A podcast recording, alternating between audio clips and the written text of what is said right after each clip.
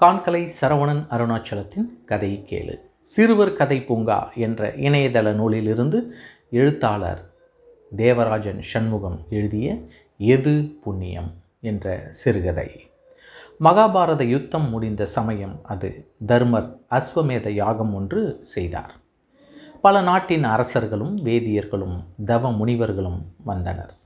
தர்மர் வந்திருந்தவர்களுக்கு செல்வங்களை தானம் செய்து கொண்டு இருந்தார் அந்த சமயத்தில் ஒரு கீரிப்பிள்ளை தனது பாதி உடம்பு தங்கம் போல பிரகாசிக்க தர்மபுத்திரர் முன்னால் தானம் செய்கின்ற தண்ணீரில் விழுந்து புரண்டது. எல்லோரும் அதிசயப்பட்டனர். தர்மர் கீரிப்பிள்ளையிடம் கீரியே உன் பாதி உடம்பு ஏன் தங்க நிறமாக இருக்கிறது? இங்கு ஏன் இப்படி புரளுகிறாய்? என்றார். தர்மரே நான் வசித்து வரும் காட்டில் ஒரு ஏழை முனிவர் குடிசை ஒன்றில் மனைவி மகன் மருமகளோடு வாழ்ந்து வந்தார். காட்டில் உள்ள காய் கனி கிழங்குகளை உணவு உண்டனர் ஒரு சமயம் மழை பொய்த்தது. உணவுப் பொருள் கிடைப்பது அரிதாகிவிட்டது. காட்டில் உதிர்ந்து கிடக்கும் தானியங்களை சிறிது சிறிதாக சேர்த்து அதனை மாவாக அரைத்து சாப்பிடுவார்கள்.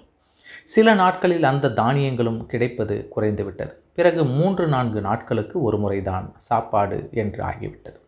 ஒரு நாள் நான்கு நாட்களுக்கு பிறகு நான்கு பேரும் பகிர்ந்து உண்ணப்போகும் சமயத்தில் எங்கிருந்தோ முதியவர் ஒருவர் வந்தார்.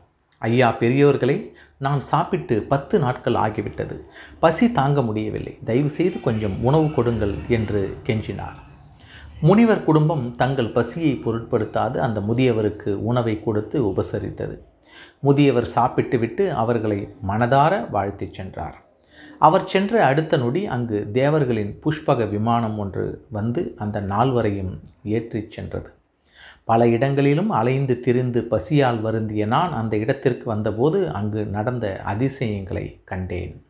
பிறகு அந்த குடிசையின் உள்ளே புகுந்து கீழே சிந்தி கிடந்த மாவை உண்ணும்போது அது என் மேலெல்லாம் ஒட்டிக்கொண்டது. அந்த மாவு ஒட்டிக்கொண்ட என் உடம்பின் பாகங்களெல்லாம் தங்கமாக மின்னியது. தங்க நிறமானது எனது பாதி உடல் எனது தர்மத்தின் சிறப்பை எப்பொழுதும் நினைப்பூட்டுகிறது என்று கூறியது கீரி. சரி இங்கு தான இங்கு தான் தண்ணீரில் புர புரளுவது ஏன் என்றார் தர்மம். எனது உடம்பின் மீதி பாதியும் தங்க நிறமாக வேண்டி தாங்கள் செய்த தான ஜலத்தில் விழுந்து புரண்டேன். எனது வாளின் கடைசியில் உள்ள சில முடிகள் மட்டுமே தங்க நிறமாக மாறியிருக்கிறது. நீங்கள் செய்யும் யாகத்தை விட அந்த முனிவர் செய்த தர்மமே மிகவும் சிறந்தது என்று சொல்லியது கீரி. இந்த சிறுகதையிலிருந்து நாம் தெரிந்து வெல்ல கொள்ள வேண்டிய நீதி என்னவென்றால் பசித்தவனுக்கு புசி என்று கொடுக்கும் உணவை விட சிறந்த புண்ணியம் எதுவும் இல்லை. நன்றி.